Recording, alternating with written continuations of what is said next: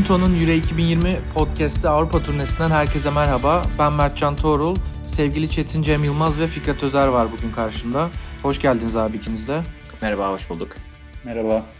E, dilerseniz direkt ilk konumuza geçelim. İngiltere-İskoçya maçını izleyip sıcağı sıcağına girdik kayda. E, iki takımın da skoru değiştirmek için fırsatlar bulduğu bir maçtı. Fiziksel anlamda da e, büyük bir savaş döndü aslında sahada ve sahadan istediğini alarak ayrılan İskoçya oldu. Ee, belki maçtan gol çıkmadı ama çok da ilginç bir karambolle bitti. Ee, Reece James'in sağ kenardan çıkardığı top sekince bir anda e, topa 7-8 futbolcu birden üşüştü. Ee, oraya pas atıp başlayayım ben de. İlginç bir andı. Ve e, maçın da aslında küçük bir özeti gibi oldu. İskoçyalılar orada çünkü e, topyekun bir e, çabayla uzaklaştırdı o topu. Ve 0-0 bitti maç. E, ben şöyle başlamak istiyorum aslında buna. Tabii yani İskoçya takımında Premier Lig'de oynayan birçok oyuncu var. Ee, tabii İngiltere takımında da öyle. Bugün sahada e, dolayısıyla Premier Lig tecrübesi olan birçok oyuncu vardı ve ben maçı izlerken hani sanki e, daha kaliteli, daha böyle e, para harcanmış bir takım ve daha mütevazi bir bütçeyle hazırlanmış bir e, Premier Lig takımı maçı izler gibi hissettim kendimi aslında. Ee, Premier Lig'de de böyle sıkça e, daha mütevazi takımın işte daha iyi topyekün bir çabayla daha iyi savunma yapıp e, aynı zamanda tabii fizik olarak da güçlü kalıp puan aldığı maçlar görüyoruz. E, ona benzettim ben biraz. Çetin abi sana atayım buradan aslında pası. Sen de izledin zannediyorum. E, İskoçya-İngiltere maçı hakkında düşüncelerin ne? Ee, benim tüm turnuvada yani herhalde ilk takvimime işaretlediğim maç buydu diyebilirim. Ee, çok merak ediyordum. İngiltere ile İskoçya'nın zaten eşleşmeleri her zaman e, ilginç olmuştur. Tarihsel olarak zaten e, malum. Braveheart izleyen herkesin en azından bildiği bir tarihsel bir gerçeklik var. Diğer tarafta da futbol tarihinin en eski rekabeti. İlk milli maç bu ülkeler arasında oynanmış. Ee, dolayısıyla çok çok önemliydi tam bahsettiğin gibi iki takım arasında bir güç farkı olduğu için e, İngilizlerin hani kazanması bekleniyordu çok büyük ölçüde. Fakat e, benim de birazcık beklediğim şey e, İskoçya'nın buna herhangi bir maçtan çok daha motive çıkacağı ve haliyle bunun da İngiltere'nin işini zorlaştıracağıydı. Beraberlik aslında tam olarak İskoçya'nın da istediği skor değildi bence. Yani kazanmaya da yaklaştıkları şanslar da oldu. Hani planları aslında işledi bence. Ama İngiltere de bence çok fazla üzülmedi. Şu anda e, İngiliz medyası gördüğüm kadarıyla sosyal medya falan taraftarlar e, oldukça kızmış durumda. Ama ben takımın çok acayip e, hayal kırıklığına uğradığını zannetmiyorum. Gareth Southgate'in bence. İki maç sonunda 4 puan İngiltere'nin istediği bir şeydi. Yani 6 puan yapıp bu işi bitirmek, liderliğe çıkmak iyi olabilirdi ama İngiltere'nin çok abartı e, bir liderlik hırsında olduğunu da düşünmüyorum. Çek Cumhuriyeti'ni yenip zaten liderliği alabilirler. 7 puan. En kötü ihtimalle 5 puanla zaten yine çıkacaklar. E, bu anlamda kayıp verilmemesi önemliydi ama İngiltere adına problemler neydi dersen e, İngiltere'nin bu tarz yani sıkı kapanan çok enerjik bir takıma karşı kilidi yine açamadığını gör. İngiltere'nin bence hala o en elit takımlardan farkı bu. Yani o kadar e, kadrosu çok beğeniliyor İngiltere'nin. Evet çok kilit noktalarda çok önemli yıldızları var. Ama bunu ilk programda Güner'le de konuşmuştuk. Yani e, ikinci bölümde. İngiltere'nin kadrosu hala e, bu tip maçları çok rahat kazanıp oyun olarak domine edip fazlasıyla pozisyon üretip e, geçebileceği bir e, kalitede gö- gelmiyor bana. Yani evet e, İngiltere'nin kağıt üzerinde yıldızları var ama bunu işte düzenli 45 dakika 60 dakika boyunca rakip kaleye çöküp 3 tane 5 tane çok net pozisyon yaratıp sonra da sahadan net bir galibiyetle alabileceği halde kullanamıyor bunu. Bunun pek çok sebebi olabilir. Ama işte Harry Kane'i e, bu sene Tottenham'da oynadığı gibi göremiyoruz şu anda. E, Raheem Sterling'le Phil Foden için de aynısı söylenebilir. Manchester City'deki performanslarına henüz burada yaklaşamadılar. E, ve kenardaki diğer oyuncular da Jack Grealish, bir türlü girmeyen Jadon Sancho. Asıl İngiltere'nin en maharetli ayakları devreye giremiyor. Bence İngiltere'nin çözmesi gereken sorun bu gibi geliyor ve bence e, yani İngiltere'nin bir Fransa ya da Belçika seviyesinde olmamasının en büyük e, faktörü bu diyelim. Yani tam toparlayamadım. neticede bakarsak çok bence keyifli bir maçtı dediğin gibi 0-0 bitti ama yani İngiltere İskoçya maçı nasıl bekleniyorsa öyle oldu. Tam kafamızda canlandı gibiydi. Yağmur altında böyle bol tackle'lı kayarak müdahaleleri, toplun önüne işte vücutların atıldığı bir rugby maçı gibiydi üstelik. Çok geniş alanda oynandı. Top çok gitti geldi. Uzun toplar çok kullanıldı. Klasik bir ada futbolu maçıydı. Ve tam çok güzel özetlediğin gibi o sondaki pozisyonda maçın küçük bir özeti oldu. Yani rugby maçı gibi olan şey rugby maçı gibi bitti. Ve yani iki tarafın da çok üzülmediği, belki iki tarafın da tam olarak istediği şey olmayan ama iki tarafın da çok üzülmediği bir maç oldu. Bence e, İskoçya'da hani Hırvatistan'ı yenip son maçta umutlarını koruyacak diye düşünüyorum. İngiltere ve Çek Cumhuriyeti zaten aldıkları sonuçlarla bu gruptan ilk iki çıkacaklar gibi görünüyor. Çok değişik bir durum gerçekleşmezse. E, hatta ikili averajda zaten Çekler önde. E, bütün bunları düşününce bence yani her tarı, her takımın umutlu olarak ayrılmasını e, sebep olan çok fazla kaybın verilmediği bir maç olmuş oldu. Evet, e, sen de e, az önce bahsettin işte o karambol kısmında şey de aklıma geldi. E, bakamadım maçtan sonra da bu arada. E, çok güzel aslında fotoğraflarda çıkacaktır o andan. E, yine maçı özetleyen. E, İskoç basınında da İngiliz basınında da bence sıkça e, işlenecek e, o an diye düşünüyorum. Tabii şimdi İngiltere-İskoçya e, maçın sıcağı sıcağına işledik ama onu bir kenara bırakıp aslında e, turnuvada e, genel olarak neler görüyoruz. Biraz da bunu tartışalım istiyorum. E, Fikret'e atayım orada da topu. E, merhaba öncelikle.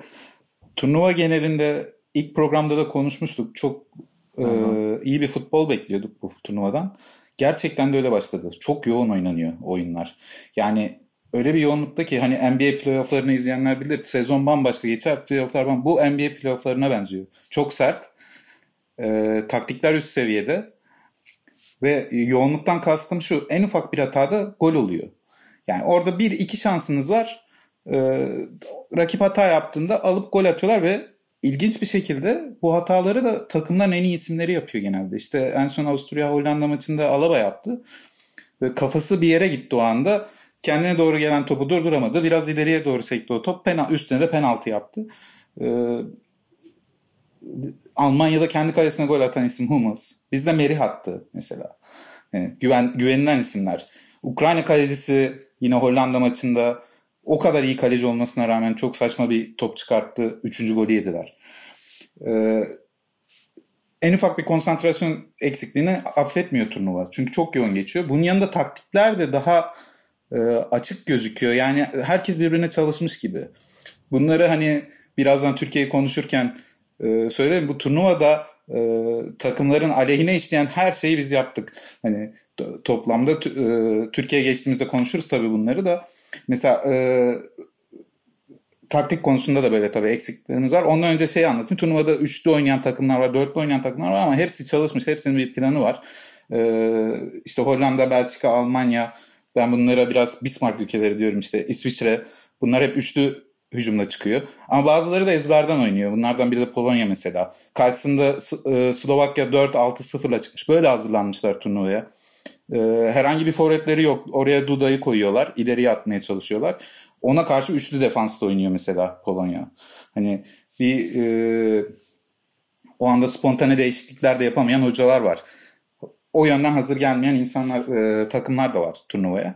E, sadece ya benim bu maçta Polonya-Slovakya maçı e, ilgimi çekti. Bu maçla ilgilenme sebebim Polonya'nın biraz da e, Türkiye'ye benziyor olması. Basınıyla, beklentisiyle, daha sonra çıkan konuşmalarla e, bugün izledim basın toplantısını Polonya hocasının. Ona yük, sordukları soru tarzları bile e, Türkiye basınına benziyor. E, o maçta şöyle bir şey oldu. Polonya ilk yarı o kadar sıkıntı yaşadı ki hiçbir şekilde e, üretkenliği yok. İleriye çıkamıyor. Oyunun hakimi gibi gözüküyor ama Slovakya o defansla orta sahanın arasına sürekli Duda'yı sokarak hani bir ara e, Çetin'le konuşuyorduk o maçı izlerken e, Slovakya Brezilya gibi gözükmeye başladı. Öyle bir futbol oynamaya başladı ama öyle bir takım değil aslında. Bunun da sebebi o aradaki açıklıktı. Savunma hattıyla orta saha hattının. Polonya'nın bizden farkı, bizde olanlardan farkı Polonya buna tepki verebildi. İkinci yarı e, defans hattını yukarıya çekip Slovakya üzerinde baskı kurdular. Hemen de golü buldular zaten. Hani birazcık kendi kimliklerine birazcık daha e, oyunlarını değiştirerek Ama bunu yapabildiler. Onların şanssızlığı yine bu turnuvada olan en iyi isimler, en güvenilen isimlerinden biri orada e, Krikovyak. Hani kariyerli bir futbolcu ve onu artık e, onu da soruyorlar. Niye onun sarı kartı vardı? Niye çıkartmadın oyundan diye. Ya e, bu yüzden diyorum bizim sorularımıza benziyor. Hani öyle bir futbolcuyu niye oyundan çıkarsın? Zaten top sende. Sen oynuyorsun ve ihtiyacın var böyle tecrübeli bir oyuncu ama gitti kırmızı kart gördü. Kırmızı kart görünce yeniden oyunları bozuldu. Gol yediler. Ee, bunun dışında e, bir de çalışılan şeyler var turnuva öncesinde. Ama bir şekilde o dediğim şey futbolcuların bir anlık aklı gidiyor. Ben üniversite sınavına girdiğimde e, ilk 20 dakika Bodrum tatili düşünmeye başlamıştım. Gözetmen gelip beni bir uyarmıştı ne yapıyorsun sen diye.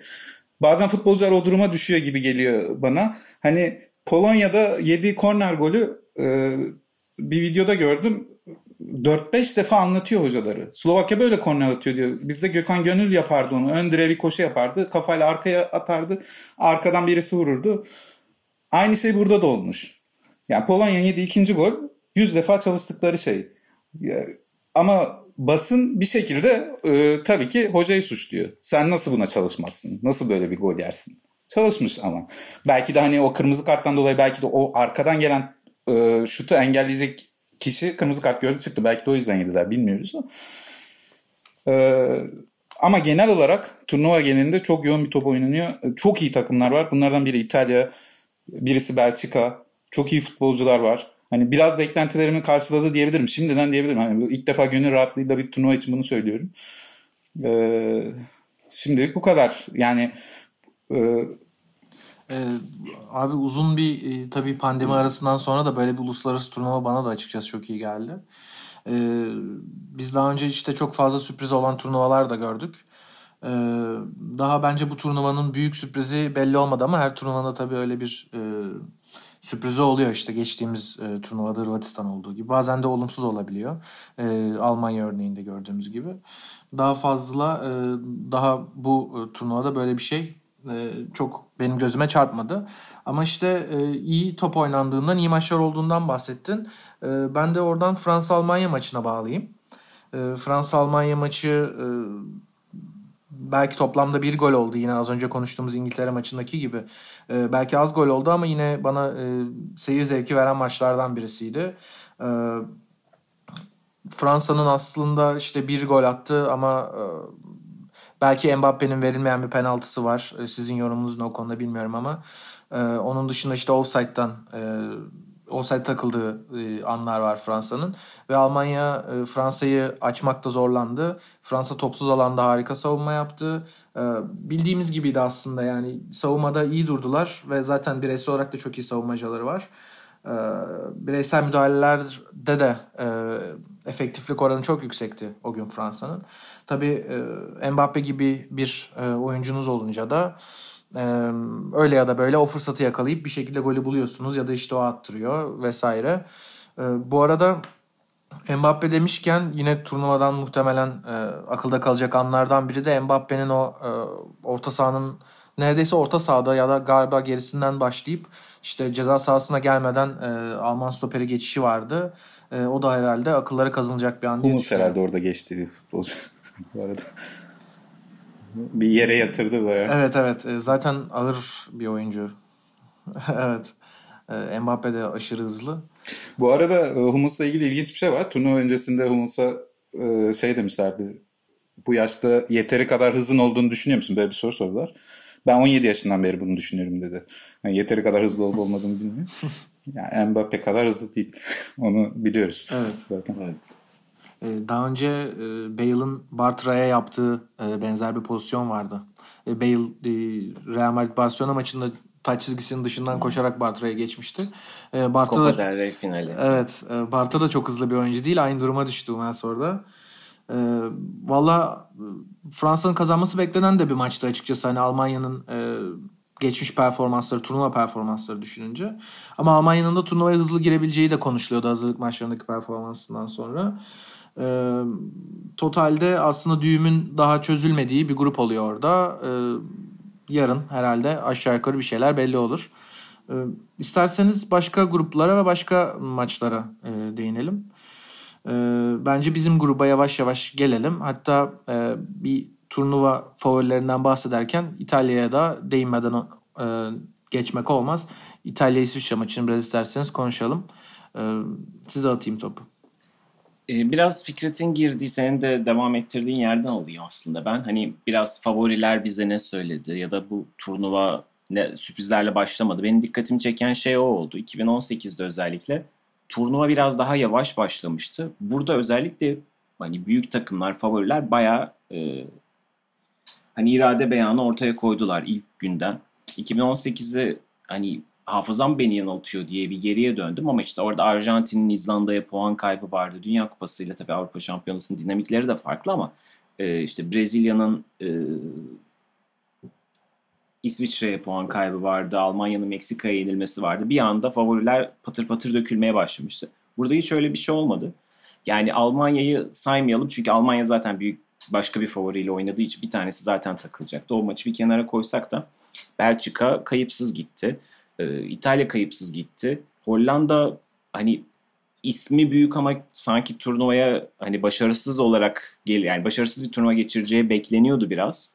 Ee, hiç öyle bir hata yapmadılar. Gayet de etkileyici e, performanslar da koydular ortaya. Biz de biraz kötülemiştik ilk programda hatta. Evet açıkçası ben beni en çok şaşırtan takımlardan bir tanesi oldu. Hani bazı takımların sürpriz yapmasını beklerken onların başarısız olmasını buna Türkiye dahil hani anlayabiliyorum ama e, genel hani büyük bir takımın çuvallayacağını beklerken bu kadar hani iyi bir performans göstermesi ayrıca bir şaşırtıcı oldu. Hani bilmiyorum belki de şaşırt, şaşırtmamalıydı da neyse.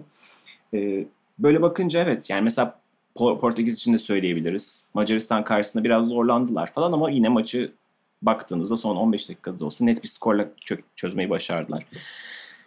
İngiltere mesela işte İskoçya'ya takıldı ama maçın başında bahsettiğim, programın başında bahsettiğim sebeplerden hani beklenebilecek bir sonuçtu ve Hırvatistan gibi bir takımı yendiler.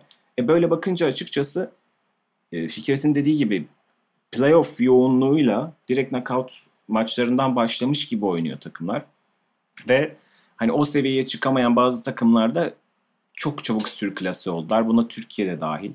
Ee, Dark Horse çok kullanılan bir şeydi turnuvadan önce. Biz de kullandık. Türkiye için çok kim, kimse de yazıyordu bunu. Polonya için yazılıyordu. Polonya da benzer bir şekilde oldukça e, cılız bir başlangıç yaptı. E, İsviçre için benzer şeyler söyleniyordu. İsviçre'de iki maçın sonunda bir puanda kaldı. Hani enteresan bir durum oldu. Böyle e, büyükler çok ciddi bir şekilde ağırlığını koydu orta gruptan hani belki de bir şansı olabilir denen Hırvatistan ve Danimarka'da yazılabilir bunlara. Kötü başladılar. Danimarka'nın tabii ki Eriksen olayından dolayı talihsiz bir durum var.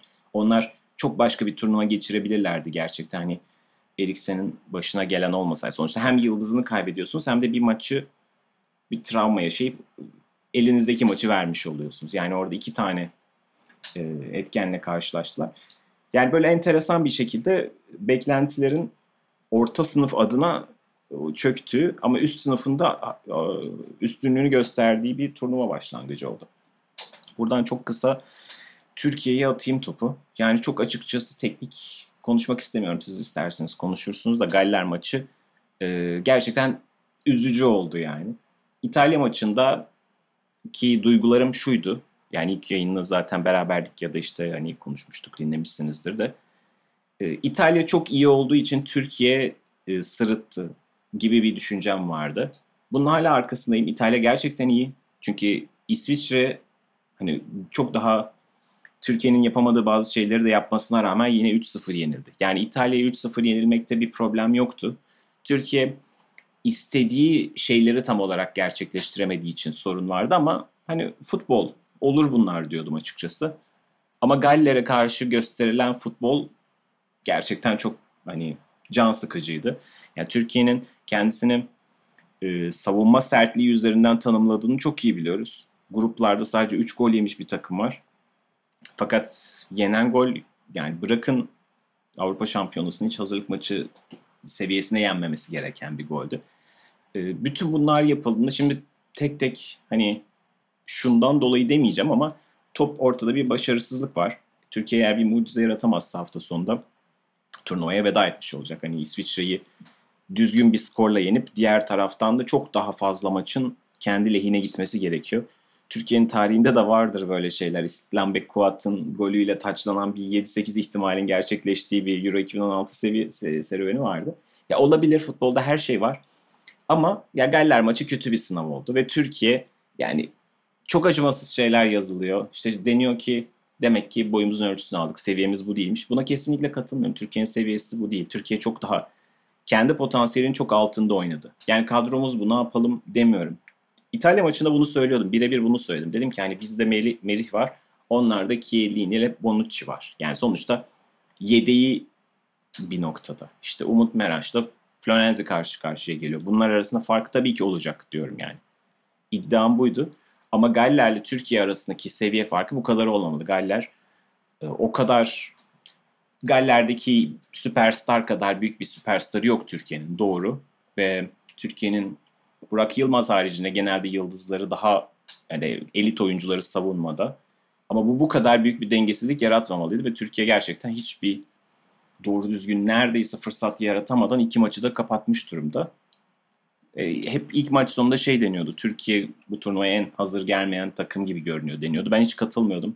Yani işte Polonya'sı, Makedonya'sı falan filan o kadar da kötü değiliz diyordum. Yani ilk maçlar sonunda ama ikinci maçlar sonunda Türkiye buradaki en kötü sınavları veren takımlardan bir tanesi. Onu kabul etmek gerekiyor. E, tabii büyük turnuva oynamak hani tekil maç oynamaktan çok daha farklı. Özellikle büyük e, bir arenada turnuva oynamak çok farklı. E, bu açıdan hani e, kadro yapısı anlamında yetenekli oyuncularımız var ama belki tecrübe kısmından e, gol yemiş olabiliriz diye düşünüyorum. E, zira Türkiye zaten e, turnuvanın da en genç e, kadrolarından birisi.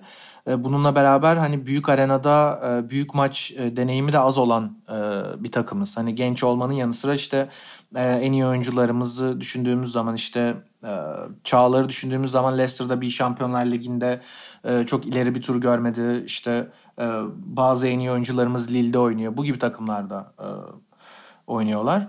Ee, onun da bir etkisi olmuş olabilir diye düşünmekle beraber ben kendi dürbünümü aslında biraz daha teknik taktik tarafı da çevirmek istiyorum. Ee, çünkü hani Türkiye'nin eksiklerinden bahsederken ne daha iyi olabilirdi? Ee, daha az belki de e, hayal kırıklığı yaşayabilirdik diye düşündüğünde birçok şey sayabilirsin. O yüzden seçip hani bazı şeylerden bahsetmek istiyorum. Ben e, taktik kısmına değineyim. Ee, Türkiye'nin e, bütün sorunlarının aslında ben e, arka tandeminden başladığını düşünüyorum stoperlerden. Ee, gol yemenin de e, gol atamayışında, pozisyon yaratamayışında ben buradan başladığını düşünüyorum.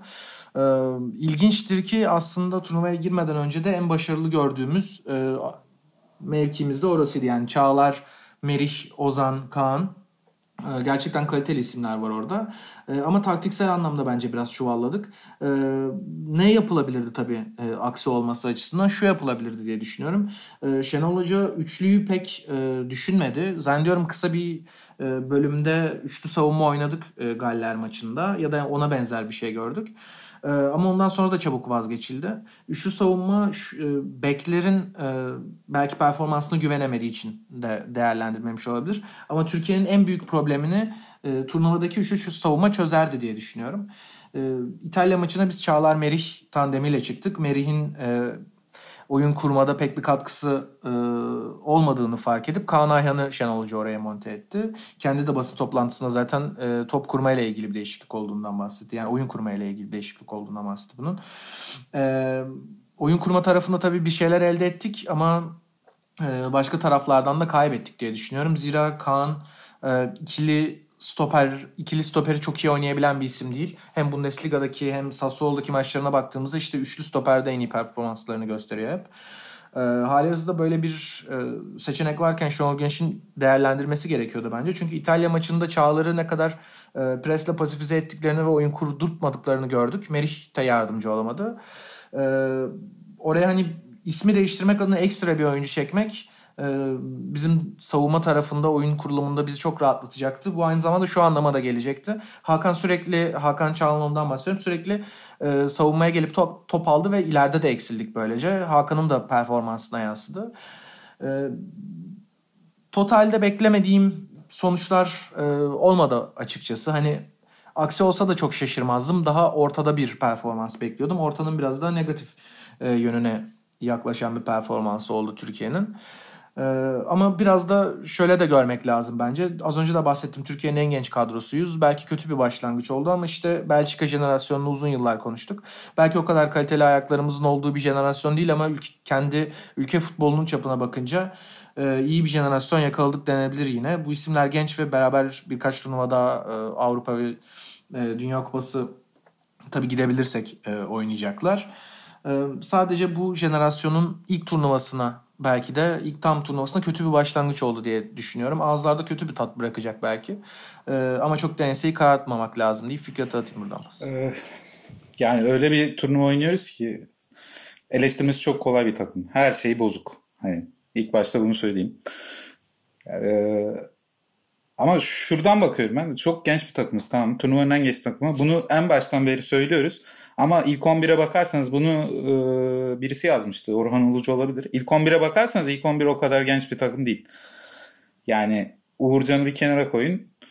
E, diğerleri 25-26 ve üstü futbolcular aslında. E, en verimli zamanları olması gerekiyor.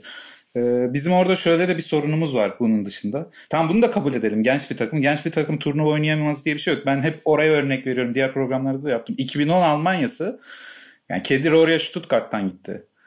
Ee, herhalde Mesut Almanya'daydı. Daha Real Madrid'e gitmemişti. Öyle bir turnuva oynadılar ki herkes hayran kaldı. Yani oradan sonra yaptılar. O genç oyuncular ama bizde şöyle bir sıkıntı var. Biz elimizdeki oyuncunun ne yapabileceğini de bilmiyoruz. Ve daha önceki turnuvalardaki yaptığımız hataları tekrar edip duruyoruz. Ozan Tufan ben çok konuşurum Ozan. Hoca bana taktı gibi olacak ama Ozan Tufan hakkında ben hep çok konuşurum. Ozan Tufan'da şöyle bir durum var. 2016'da o saç tarama muhabbeti var ya Modric mi atmıştı, Rakitic mi?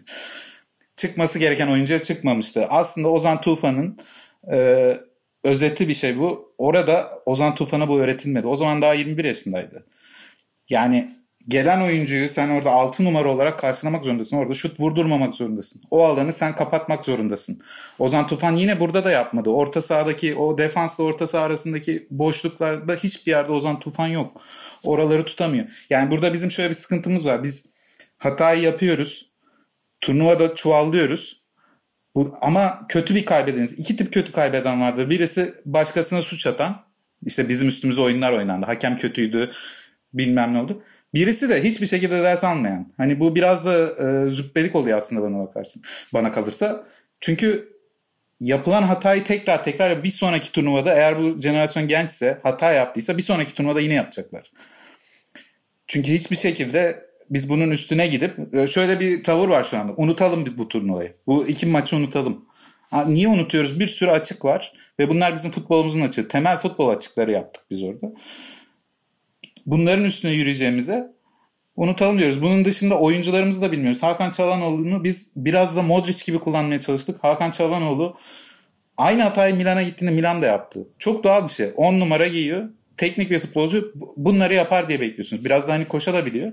Ama Hakan Çalhanoğlu bu değil. Biz bunu tanımıyoruz. Kendi futbolcumuzu tanımıyoruz. Hani ben ilk programda Şenol Güneş bunu çok iyi yapmaya başladı. İlk defa Hakan Çalhanoğlu'nu kullanıyoruz dedim. Ama oyun formatından dolayı bu turnuvada tekrardan hani Hakan Çalhanoğlu'nun yok olduğu bir formata geçtik ki bence şeye katılmıyorum. Hakan Çalhanoğlu formda gelmiş, konsantre gelmiş. Bizde top yapabilen, o dar alanlarda topu çıkartabilecek tek oyuncu oydu ve yapmaya da çalıştı. Ama o kadar yani onu öyle kullanırsanız size verebileceği bu.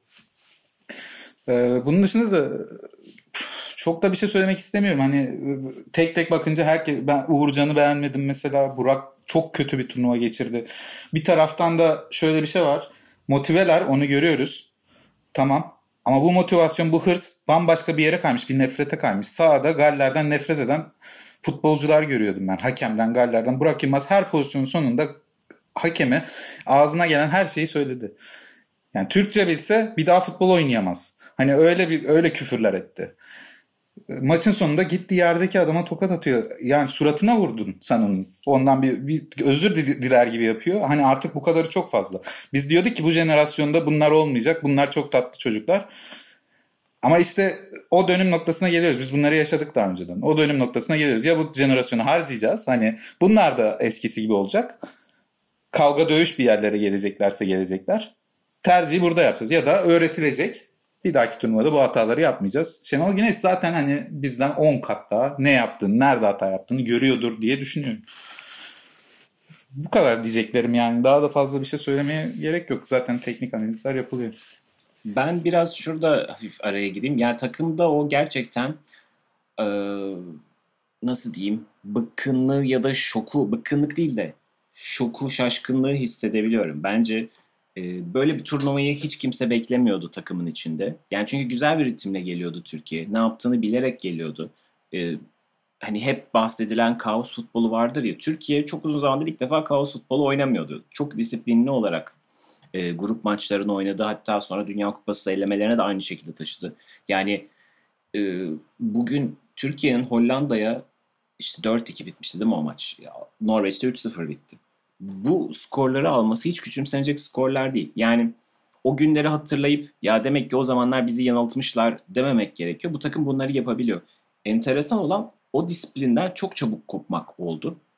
Yani İtalya maçını dediğim gibi mazur görüyorum. Ben hani bu çocukların kolay kolay çıkmadığı bir arenaydı o. Yani açılış maçı oynuyorsun. İyice de yükselmişti herkes. Ama işte Galler maçında belki de planların hiçbirinin uygulanamaması takımda da o şeyi yarattı. Stresi yarattı, gerginliği yarattı ve dediğin gibi işte rakipten çıkartmaya başladılar. Hatta kimi durumlarda kendilerinden çıkartmaya başladılar. Hani oyuncuların o e, yılgınlığını hissedebiliyorsun. Belki bu da tecrübeyle alakalıdır. Yani ben e, hani Mertcan söyledi genç bir takım. Ha, bunu bir mazeret olarak söylemiyorum çünkü Galler de çok genç bir takım. Birkaç oyuncu dışında. Yani hani denk düş, düşünürseniz atıyorum işte Ramsey, Hakan Çalhanoğlu yakın yaşlarda, Burak Yılmaz, e, Gareth Bale yakın yaşlarda. Onlarda da bir dolu 19-20 yaşında çocukla geldiler yani Türkiye gibi. E, hatta turnuvanın en genç 3. takımı da Galler yani. Onlar da bir yapılanma içinde.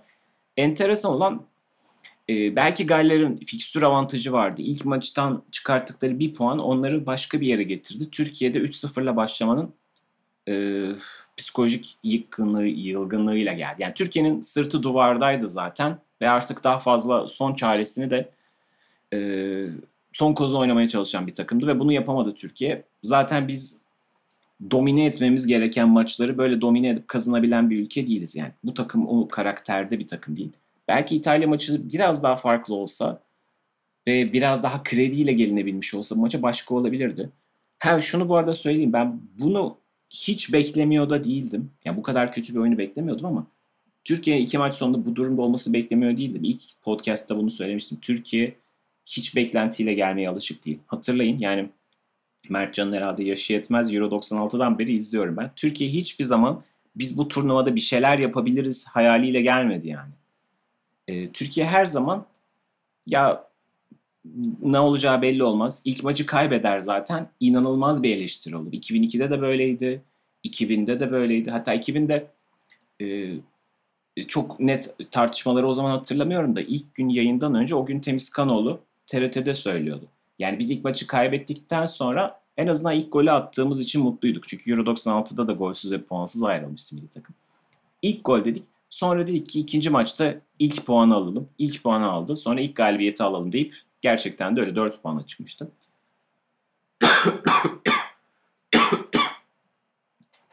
Onun dışında neyse biraz uzattım. Türkiye hiçbir zaman turnuvaları iyi başlamaz ve beklentiler hep sıfıra iner. Ama ilk defa bu takımdan çok beklenti vardı ve bu ters tepebilir ve iki maç sonunda hiç beklemediğimiz bu durumla karşı karşıya kalabiliriz diyordum. Sebepleri de biraz buydu. Çünkü bu takımın daha önce hiç böyle bir durumda bulunmadığını hissediyorsunuz.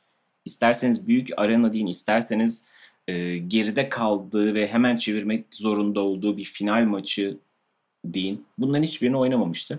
O yüzden mental olarak bunun altından kalkamadıklarını da düşünüyorum. Taktik teknik çok yazılabilir, çok fazla şey yazabilir ama e, yapabileceği hiçbir şeyi yapamayan bir takım vardı. Ben en çok buna hani üzülüyorum. Ve bu yüzden dışarıda işte yazılan demek ki bizim seviyemiz buymuş, biz de bu kadar kötüymüşüzlere kesinlikle katılmıyorum. Yani dünya sıralamasında 32. ülke Türkiye. Yani tamam ilk onda değiliz. İtalya'dan kesinlikle bir iki gömlek aşağıdayız. Ama Galler seviyesindeyiz yani. Dolayısıyla Galler'e karşı oynanan bu oyun, verilen bu kadar basit pozisyonlar ve doğru düzgün bir tane gol şansı yaratamamanın bence e, hani özürü Türkiye'nin kadro kalitesi falan filan olmamalı. Asla olmamalı. Şöyle bir e, araya gireyim. Yani Çetin'e çok katılıyorum. Söylediği her şeye yüzde yüz katılıyorum. E, bunun dışında hani e, benim o kötü kaybedenden kastım da buydu. O İtalya maçının verdiği şoku çok daha değişik atlatabilirsin. Hani o maçın videosunu izletirsin. Şunu yaptın dersin, şunu yapmadın dersin. Biz öyle atlatamıyoruz bunları. Her şeyi o kadar uçlara götürüyoruz ki bazen işimize yarıyor işte 2008'de yaradı ama 2008 bizim bir, bir, bir taraftan da bir lanetimiz oldu. Yani o başarı ülke futbolunun olduğu seviyeyi hiçbir zaman temsil etmiyordu yani. Orada bir şansımız tuttu, yürüdük gittik hani e, ve bu aslında daha büyük iyilik olabilir e, Türkiye milli takım için. Yani çünkü o kadar çok hata yaptık ki o kadar çok şey öğretebiliriz ki oradaki futbolculara bir daha yapmaması için. Ee, ama işte kötü kaybedenden kastım o. Hani biz bu, buradan bu çocuklar nasıl dönecek? Bizim çocuklar diyoruz ya. Bizim çocukları biz kapı dışı edeceğiz işte. Ee, yoksa anlatacağız mı? Şunu yanlış yaptınız. Biz hala sizi seviyoruz mu diyeceğiz. Mesela ben Çağlar'ı hala çok seviyorum. Çok da iyi oynuyordu bu arada. Yani biz onun hakkını nasıl vereceğiz şimdi? Küfür mü edeceğiz Çağlar'ı yolda gördüğümüzde? Olmadı. Yani bir konsantrasyon eksikliği yaşadılar. Pardon şunu unutmamak lazım. İlk baştan beri konuşuyorduk. Yani bir yıl içerisinde bir tane daha büyük turnuva var. Ve Türkiye onun yolunda da önemli. 3 maçta 7 puan aldı. Eğer bir, büyük bir aksilik olmazsa Türkiye o kupaya gidecek ve gidebilir. Yani nasıl Gareth Southgate 2 yılda 2 turnuva oynayacağını çok belli ediyorsa ve bunun bir yapılanma olduğunu düşünüyorsa bu sene ne olursa olsun bu turnuvadan alınacak tüm başarısız sonuçlarda bir ders olarak alınıp Katar'daki başarıya tercüme edilmeli. Yani açıkçası şu anda Türkiye puansız ya da galibiyetsiz hatta golsüz elenme riskiyle karşı karşıya. Yani büyük ihtimalle de öyle olacak ya da en azından böyle bir puan alacak ama yine de elenecek, yetmeyecek falan filan. Ne olursa olsun e, Gal, e, Galler diyorum. Katar'da alınacak iyi bir sonuç da beni şok etmeyecek açıkçası. Nasıl ilk gün, ilk podcast'ten önce Türkiye elenirse de çok şok olmamak lazım diyordum. Şimdi de aynısını söylüyorum. Çünkü bu, bu takımın potansiyeli var. Sadece bu potansiyeli sahaya hiç yansıtamıyor. Evet. E, ben de en son bir şey daha söylemek istiyorum Türkiye'ye dair. E, sizin dediklerinize katılıyorum. E, onunla beraber bir şey ekleyeyim. E, az önce ben daha çok taktik tarafından ve hani e, teknik ekibin aslında bazı hataları yaptığından e, bahsettim. Onlara parmak bastım. E, aslında onu biraz daha iyi formüle edeyim sizin dediklerinizden sonra da. Ee, aslında bence Türkiye hani e, Fikret de söyledi birçok yerde hata yaptı ama en çok e, belirleyici olan iki hatası vardı.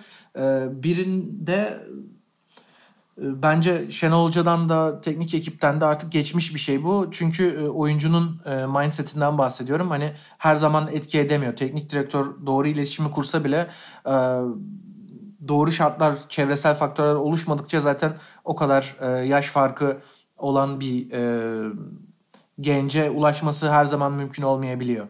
Aynı zamanda bunun gibi e, durumda işte tecrübe eksikliği yaşayan yani illa yaşı genç olması gerekmiyor. Hani tecrübe açısından genç olan birisine ulaşmak her zaman e, kolay olmayabiliyor. E, bu doğrultuda ben e, Türkiye milli takımı oyuncularının e, benim annem çok kullanırdı bu lafı sudan çıkmış balığa döndüğünü düşünüyorum. Ee, ilk defa karşılaştıkları bir ortamdı ve bunu e, şaşırıp kaldılar yani hiçbir reaksiyon veremediler sahada. Çünkü e, biz çoğu zaman basın toplantılarında da görürüz teknik direktörler her zaman şundan yakınır. E, basın işte futbolu öyle görüyor ki öyle yazıyor ki teknik direktörler sanki böyle PlayStation kolunu alıyor, oynuyor. Sahada futbolcuların hiçbir etkisi yokmuş gibi diye e, yakınırlar. Biraz da ben aslında e, o taraftan bağlayayım. E, teknik direktörün de müdahale edemeyeceği e, bir grup psikolojisi olduğunu düşünüyorum ve e, Türkiye adına e, Türkiye aleyhine işledi bu durum diyeyim. İkinci tarafta işte ilk konuşmamda da bahsettim ilk bölümde. Teknik tarafta teknik ekipteki sıkıntı bence ikincisi de. O da şu yine Fikret değindi. Bu İtalya maçından aslında biz dersler çıkarabilirdik. Ve Galler maçında bence yenilmemizden çok işte Gareth Southgate e, Çetin de değindi. Hani nasıl iki turnuva düşünüyorsa biz de öyle düşünebilirdik ve e, hatalarımızdan ders alabilirdik. E, Galler maçındaki beni en çok üzen şey bu oldu. İtalya maçında yaptığımız hataların benzerini Galler karşısında yaptık. Daha farklarını da yaptık. Ama en temelleri orada duruyordu. Ve teknik ekip tarafından buna herhangi bir reaksiyon görmedim ben. Yani e, tabii belli sayıda değişiklik hakkın var ama işte e, Okay'ın orada bir çözüm olmadığını görüp Taylan hamlesi gelebilirdi. Ya da Ozan Kabağ'ın belki e, yine işte gençliğinden hani e, konuşabiliriz. Ama daha önce ön libero oynamışlığı bile var. E, oraya konulabilirdi. Ya da Ozan'ın biz işte e, Bundesliga'da biliyoruz. Burada kısa bir araya gireceğim. Ben hı hı. E, Ozan'ı unutmamızı hiç anlayamadım zaten. Ozan Kabak diye bir futbolcumuz var. Ozan Kabak genç de hani ondaki özgüven belki hiçbirinde Çağlar'da var. Ozan Kabak yani biz unuttuk gitti oturdu. Yani Şenol Güneş'in kendisinin de birçok hatası var. Evet. Yani, pardon Hiç önemli. Çok haklısın. burada ama. Ee, ben de öyle düşünüyorum. Yani teknik ekibin hatası bu. Daha fazla uzatmayayım. Ee, sadece iş, derslerine daha iyi çalışılabilirdi diye düşünüyorum. A planımıza fazla güvendik. Ee, belki de turnuva öncesinde işte o Fransa galibiyetleri. Gerçi iki sene önceydi ama herkes ondan bahsediyor. Ee, Fransa galibiyeti, işte Hollanda galibiyetleri vesaire. Onlar biraz bizi yanıltmış olabilir. Ee, bu A planımız düşük tempo oyun. İşte bize kendimize gelen pozisyonları değerlendirelim. Ee, daha dengede tutalım oyunu. Ee, her zaman her turnuvada işlemiyor. İşte İtalya karşısında gördük. Tam onun e, karşıt şeyini yapan bir ekip olunca ve senden daha iyi yapınca sürklesi oluyorsun bu sefer deyip kapayım e, bu bahsi. Tabii sizin de ekleyeceğiniz bir şey yoksa Türkiye tarafında. Çok kısa bir gireyim. Hani ben e, şey demek biraz ağır geliyor bence. Hani derslerine çalışmamışlar. Mutlaka çalışmışlardı ama dediğin şey doğru. Bu tempoya uy belki bu kadar yüksek tempo bir futbol beklemiyordu gerçekten Türkiye. Yani başta konuştuk ya playoff sertliğinde oynanıyor bu maçlar diye. Yani ilk ma- ilk programda da konuştuk yani bir önceki İtalya Türkiye maçını konuştuğumuz programda e, Türkiye'nin nasıl bir ortamda olduğunu anlaması falan yani yarım saat 40 dakika sürdü zaten. İtalya öyle korkunç baş bastırdı ki Türkiye herhalde bu kadar hani e, yabancıların intensity dediği do intens bir e, baskı beklemiyordu. Ve bence de evet buna dair birkaç önlem iyi olabilirdi.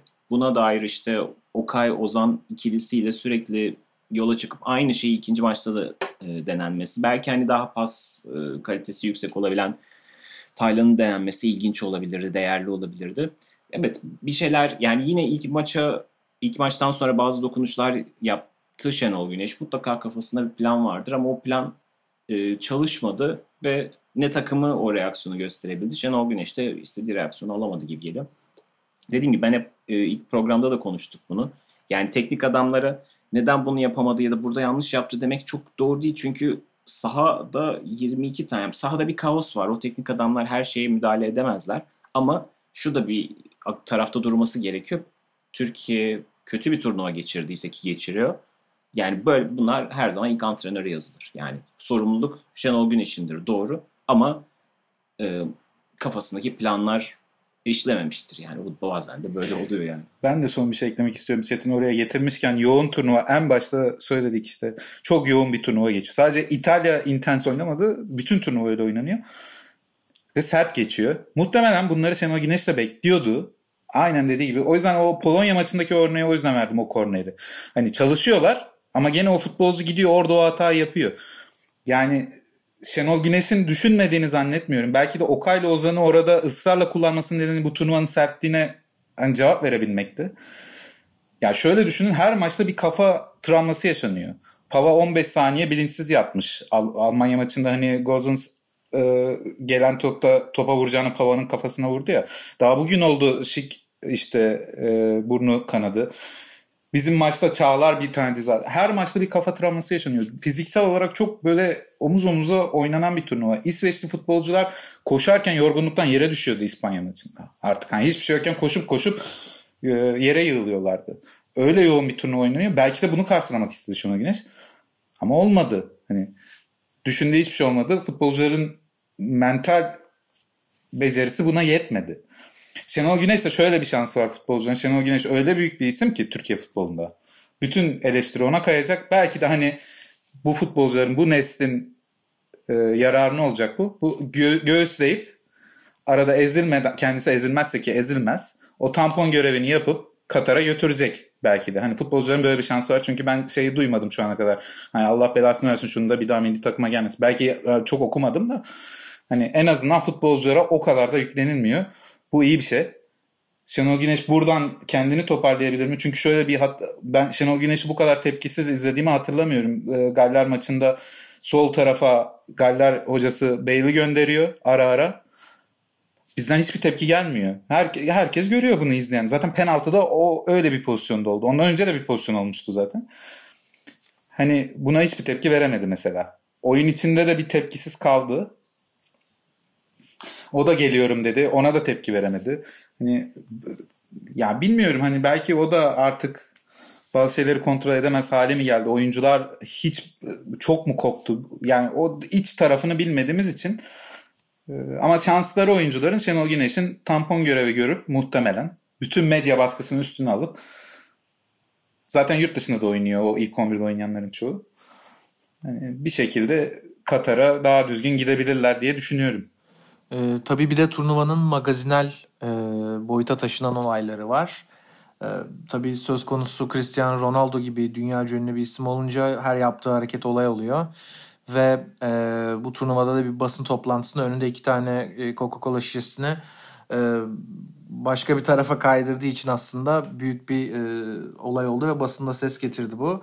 Hatta Coca-Cola hisselerinin e, belli bir oranda, küçük bir oranda düştüğü de e, söylendi. Tabii hani e, işte finans dünyasını takip edenler bilir bu tarz hani düşüşler çok beklenen şeyler ama e, tabii Ronaldo'nun yaşadığı durumla da bir korelasyon olması çok muhtemel. E, olay olayın aslında devamını çok takip etmedim ben. Sen daha iyi biliyorsun herhalde Çetin. Sana e, aktarayım.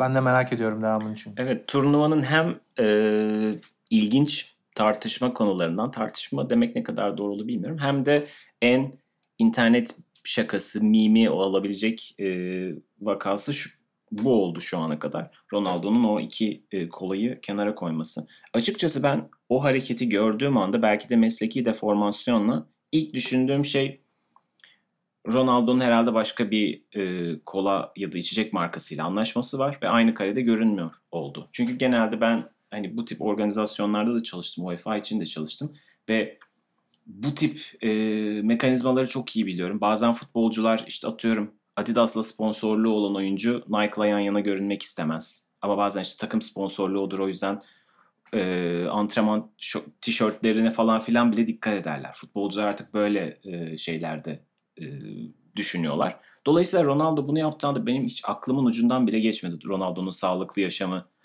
promote ettiği, onu böyle desteklediği.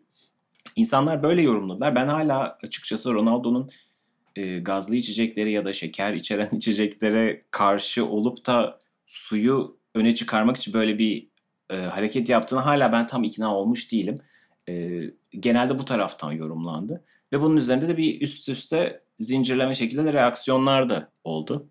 İşte e, Paul Pogba maç maçın adamı ödülünü e, Heineken sponsorluğunu yapıyor. O e, Fransa-Almanya maçının oyuncusu seçildikten sonra ödülü de ödül o bizzat orada dururken e, Heineken şişesini aldı aşağı koydu. O da inançlarıyla alakalı olarak bunu yaptı. Diğer taraftan bu tabii ki hemen kendi karşıtlığı hikayesinde yarattı. Rusya hocası Stanislav Cherchesov da çok iyi bildiğimiz bir hareketle şişeyle şişeyi açtı ve hemen içmeye başladı de hoş bir göndermeydi. Ben de kola tüketen bir insan olarak Çerçesov tarafında olduğumu söylemem gerekiyor. Yarmolen... Ben de o tarafta. Bunu e, şeyi biliyor musun Çetin? Bunu farkında olarak mı yaptı? Bence farkında olarak yaptı ama enteresan yanında takım menajeri ya da işte basın sorumlusu gibi birisi vardı galiba. Yani Rusça söylediği için tam anlamadım ama Ronaldo da böyle yaptı falan filan deyince aa bilmiyordum dedi Çerçesov. Yani video izlerseniz öyle ama bence biliyordu da yaptı. Çünkü ben yıllardır basın toplantılarına giderim. E, hiç hiçbir kimsenin o öndeki işte ya Gatorade olur ya Coca-Cola olur. Kimsenin onları bir gün açıp içtiğini görmemiştim bugüne kadar. Ama yani çerçesi başta içti ilk defa. Anladım tamam. Ee, yani onlar orada durur. Ya ona şey de yakışıyor çünkü hani böyle çok terledim bir içeyim. Evet aynen öyle bir havası da var. Yani gerçekten öyle bir yazlıkta gazinoda takılan amca havası da var kendisinin. Öyle bir vücut dili de var. Ee, bir de Yarmolenko da üzerine geçti. Yani bu kenarlarda duran şeylere tam öne koydu. Dedi ki işte Heineken, Coca-Cola benimle temasa geçin diye. Ya enteresan e, Guardian'da bununla ilgili bir yazı çıktı. Artık e, sporcular o kadar güçlendi ki diyor e, sponsorların belki de duracağı yeri tam olarak daha iyi tartması gerekiyor. Sonuçta artık sporcu aktivizmi diye bir şeyden bahsediyoruz ve sporcuların gücü özellikle Cristiano Ronaldo gibi oyuncularda çok yüksek. Yani Cristiano Ronaldo e, yine Guardian'daki yazıdan e, naklediyorum. Instagram'ında herhangi bir ürünü paylaşmak için 1 milyon dolar alıyormuş sana. 1 milyon euro mu? Öyle bir şey yani. Ve kendisinin tüm sosyal medyalardaki erişimi 500 milyon. Dolayısıyla Ronaldo'nun kola içmeyin demesi açıkçası bu kadar hayatı sponsorlarla örülü bir adam olduğu için bana kesin bunun arkasında bir hesap vardır diye düşünmeden edemedim. Yani kendisinin artık günah boynuna. E, tüm hikayeyi ben bunun etrafında ilginç buluyorum. Ama açıkçası e, bunun etrafında yaratılan işte futbolcular artık sponsorların e, sponsorlara karşı çıkmaya başlayabilir. Tüm Guardian'ın anlatısı o şekildeydi. Hikayesini biraz abartılı buluyorum. Çünkü futbolcuların, sporcuların, oyunun aktörleri olarak güç kazanmasına çok e, sevinirim. Buna çok bunu çok önemsiyorum. Amerikan sporlarında futbolcular, sporcuların e, basketbolda ve özellikle NFL'de falan filan oyuncu gücü çok büyük. NBA'de bunu çok çok iyi görüyoruz. Futbolda da keşke böyle olsa ama etrafta bu kadar kötü giden şey varken tek takılan şeyin Coca-Cola sponsorlu olması da bana tuhaf geliyor. Yani bir hafta önce sahada adam ölüyordu. Bu sene futbolcular 60 tane maça çıktılar. Bunların hiçbirinde bir kere ben Ronaldo'nun bir ses çıkarttığını görmedim de yani bir tek açtığı savaş bu mu? Olabilir. Kimse yani e, sen o zamanlar neredeydin diye e, vereceği cepheyi küçümsemek istemem. Ama dediğim gibi Ronaldo'nun ben bunu bu kadar büyük düşünerek yaptığını düşünmüyorum. Ama işte günümüzde öyle bir hikaye var ki bir e, olay olduğunda hemen onun çevresinde bir anlatı oluşuyor. Sonra onunla ilgili think piece'ler çıkıyor, işte makaleler yapılıyor falan filan. Bir anda sanki yani her şey hikaye yaratsın diye yaşanıyor gibi gelmeye başlıyor. Belki de sadece Ronaldo aynı karede bulunmak istememiştir. Ya da sadece canı su istemiştir bilmiyorum. Bu yoğunlukla ilgili bir şey söylemek istiyorum. Bu çok da konuşulmadı niyeyse. Çünkü aslında hani bu herkes için bir fırsat böyle turnuvalar. Özellikle basın için. Birçok iş var yapabilecekleri. Sürekli bir e, içerik üretiyorlar. Yani kötülemek kimsenin işine gelmez. E, ama şöyle bir şey var. Bir enstantane sadece. E, Almanya U21 e, Avrupa şampiyonu oldu. E, kamptayken de şu an yani şu andaki futbolcular kamptayken Neuer, İlkay, e, birkaç tanesi daha bu futbolculara video hazırlamış. Tebrik ediyorlar. İlk söyledikleri tebrik ederiz. İkinci söyledikleri şey hemen tatile gidin. Yani onların da bu, yani artık onlar da dolmuş belli. Direkt ilk, ilk söyledikleri şey bu. Hemen tatile gidin. Tatilinizin tadını çıkarın. Hiçbir şey düşünmeyin. Ee, ben e, Akanji'nin bir röportajını okumuştum e, turnuvadan önce. Zaten ilk programda çok anlattım o yüzden Akanji'yi.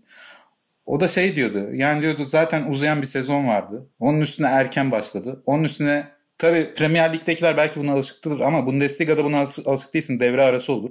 O da olmadı. Ee, sezon biter bitmez kampa gittiler. Böyle bir turnuvaya geldiler. Yani isyan etmişti Hakan'cı. Hani biz de insanız diyordu. Ee, yani çok hak veriyorum Çetin'e. Orada bundan hiç konuşulmadı. Hani hep derler ya bir oyuncu sendikası. Bilmiyorum milli takımlar için böyle bir şey olur mu da. Yani biraz da ne bileyim bir köleleştirmeye doğru gidiyor artık hani o ün popüler kültür figürü abartı bir hale geliyor. Hep hepsi için olmaya başladı. Bir iki tane değil yani. Bütün futbolcular aynı eziyeti çekiyorlar şu an. Ee, bir şey daha var eklemek istediğim süremiz varsa bu e, aslında e, belinde bağlayacağım Hollanda'da e, olayı da hani şeyi bekliyorduk bu turnuva işte futbol olarak şöyle olacak böyle olacak e, seyirci açısından olmaması bizi rahatsız edecek falan diyorduk ama ben hani turnuva izlerken sürekli ağlamaklı olacağımı düşünmüyordum. Şimdi kötü bir şekilde bitirmek istemiyorum programı ama e, zaten hani Danimarka Finlandiya maçı ortada. Belçika maçında da işte yapılan her şey beni duygulandırdı. O soyunma odasından sahaya çıkışları bile duygulandırıyor. Kerry görünce bir duygulanıyorum. Michael'ı görünce bir duygulanıyorum. Hani e, sonra birbirlerini sarıyorlar. 10. dakikada Lukaku alkışlıyor. Onun onun yüzüne bakınca zaten öyle bir insanı üzgün görmek o yapıda bir insanı insanı daha çok koyuyor. Bilmiyorum bana daha çok koyuyor. Ee, bunun üstüne bir şey söylemek istiyorum. O biz böyleyiz. Futbolcular da muhtemelen bunun ağırlığını çok hissettiler. maçlara çıkarken. Özellikle de işte e, Hollanda'da Blind. E, ho- çok konuşulmadığından bunu söylemek istedim. 2020 başında Blind'in e, kalp rahatsızlığı ortaya çıkıyor ve şu anda kalp piliyle oynuyor. 2020'nin Ağustos ayında hazırlık maçında Hertha Berlin herhalde bu maç. E, Blind e, sahada yere oturup kalıyor. Hani Eriksen gibi çökmüyor ama orada kalp pili e, tekliyor ve müdahale etmek zorunda kalıyorlar. E, götürüyorlar. Hani her şey yoluna giriyor daha sonra. Ama bu korkuyu bir kere yaşıyor. Ee, ilk maçta Ukrayna maçında 60. dakikada falan Blind oyundan çıktı. Ee, çıkarken ağladı. Maç sonrası demecinde de şöyle bir şey söylüyor. Çok korktum diyor. Gece doğru düzgün uyuyamadım. Bu maça çıkmamayı düşündüm. Ta ki Eriksen'in iyi olduğunu görene kadar. Hani Eriksen'in bir iyi olduğuna dair bir şeyler paylaşıldı. Bir fotoğraf geldi. Sonra çıkmaya karar verdim diyor. Ee, İkinci maçta da yaklaşık 60-65'te Blind oyundan çıktı. Şöyle bir eleştiri geliyor Frank de Boer'a. Frank de Boer'ı hani çok da haz ettiğim bir teknik direktör değil benim. Hani o savunmak için söylemiyorum ama e, şöyle bir eleştiri geliyor. Stoper o kadar iyi bir takımda stoper çıkarılır mı? Niye yapıyorsun? Sürekli takımın ritmini bozuyorsun. Benim tahminim sadece speküle ediyorum. O kadar izin veriyor sağlık durumu Blind'in ve başka bir felaket yaşamamak için yani başka böyle bir durum yaşamamak için Blind oyundan çıkıyor. Yani ben böyle yorumladım. Çünkü iki maç üst üste aynı şey oluyor. Aynı dakikalarda çıkıyor. Sadece eklemek istedim hani Hollanda maçlarıyla ilgili. Tabii ilginç bir durum. Ee, Hollanda milli takımının da ya da işte Blind tarafının da bence eğer böyle bir durum varsa hani 60 dakikayla sınırlıysa eğer oynama süresi resmi bir açıklama yaptı mı hani bilmiyorum ama yapması da gerekiyor. Ee, tabii birçok şey Ya ben sadece şunu biliyorum. E, defibrilatör. E, Hı hı. kalp piliyle oynuyor Blind. E, aynı şey şu anda Eriksen'e de takıldı. Yani muht- Güner olsaydı bunu bize anlatırdı hani tıbbi Evet. durumu.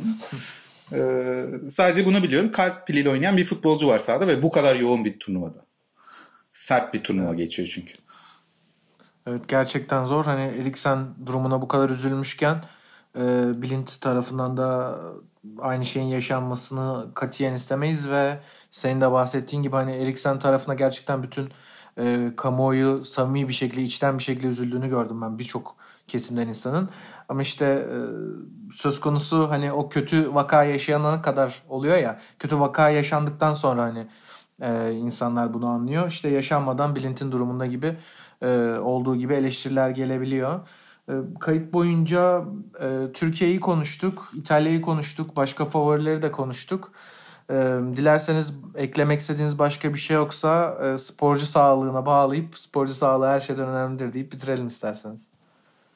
Be- Olur. Benim Benim de yok hemen şey hemen her tarafı çektik artık son maçlar öncesinde her tarafı konuşmuş olduk. Peki bizi dinlediğiniz için çok teşekkür ederiz o zaman. Ee, Türkiye'yi daha çok konuştuk bu yayında. İsviçre e, maçı olacak. Ardından biraz daha belki Türkiye konuşuruz. Görüşmek üzere. Görüşmek üzere. Hoşçakalın.